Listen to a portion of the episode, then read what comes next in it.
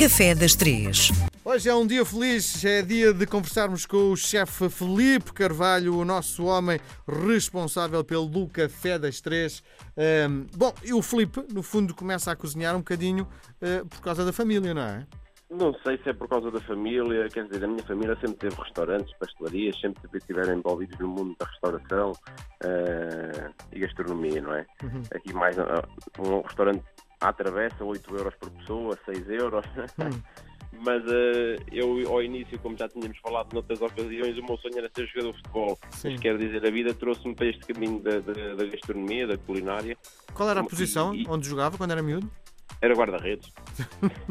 Mas o Felipe não é muito alto, não é? Não era, mas tinha muita impulsão.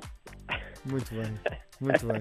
Bom, então, E ali até, até uma certa idade, também o tamanho depois é ali relativo, não é? Depois quando a gente não cresce mais, depois é que faz diferença quando, quando passamos a séniores. sim. E diga-me lá uma coisa, então e o clique? O clique dá-se quando?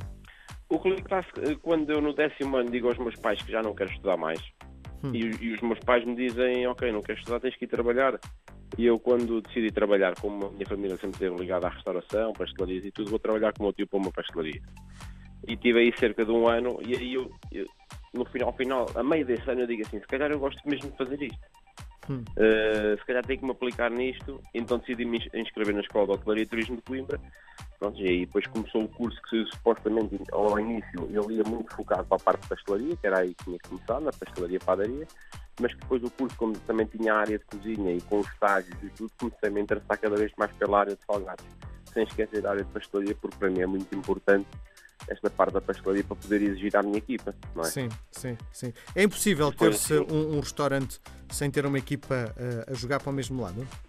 Uh, não- desculpe, não ouvi bem? Estou a perguntar se eh, a equipa, no fundo, tentar perceber a importância da equipa. a equipa é o mais importante dentro em qualquer projeto. Eu acho que, a não ser que seja um projeto muito individual, mas a qualquer projeto que englobe várias pessoas, a equipa é o mais importante. Porque se, elas todas não estiverem a remar para o mesmo caminho, não estiverem motivadas eh, com, com o mesmo objetivo, muito dificilmente vamos atingir isso, ou atingir o que, é- que a gente se proponha. Muito bem. Muito bem. Então, hoje, o que é que nos traz? É para comer em equipa ou é para comer sozinho?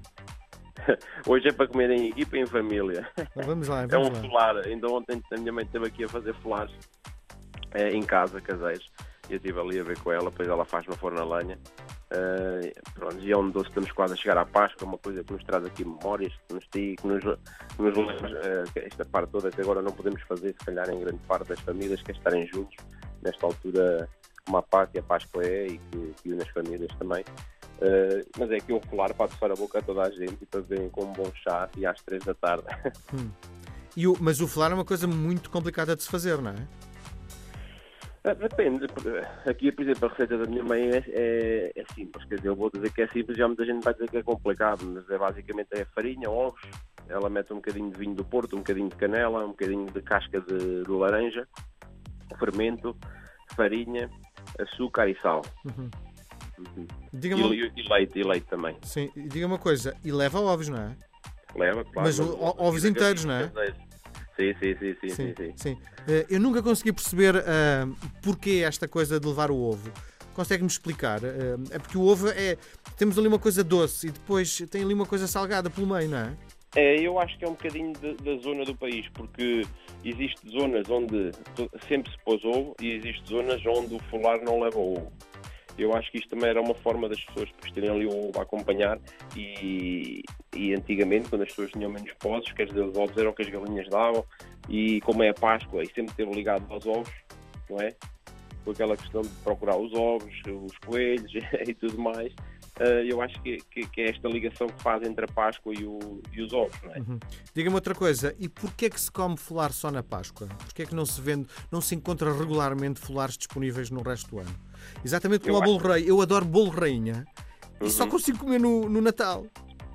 É, Eu acho que é uma coisa um bocadinho, acho que cultural, que já está um bocadinho dentro das pessoas, que é quando chegamos ao Natal vamos fazer o bolo rainha, quando chegamos à Páscoa vamos fazer o folar, e depois quer dizer, como está tão enraizado que é o, a Páscoa está ligada ao folar e o Natal aos bolos reis e rainhas, então as pessoas acabam por eh, não fazer durante o ano e fazer só naquela altura. Porque eu, por exemplo, eu adoro rabanadas. Mas eu, se vier aqui à minha casa, a minha mãe, durante o ano, faz todo o tipo de doces, menos rabanadas. E só me faz as rabanadas no dia de Natal. Pois, pois, muito bem. Filipe, nós voltamos a conversar na próxima semana. Um grande abraço, fica em casa. Até para a próxima semana. Obrigado. obrigado.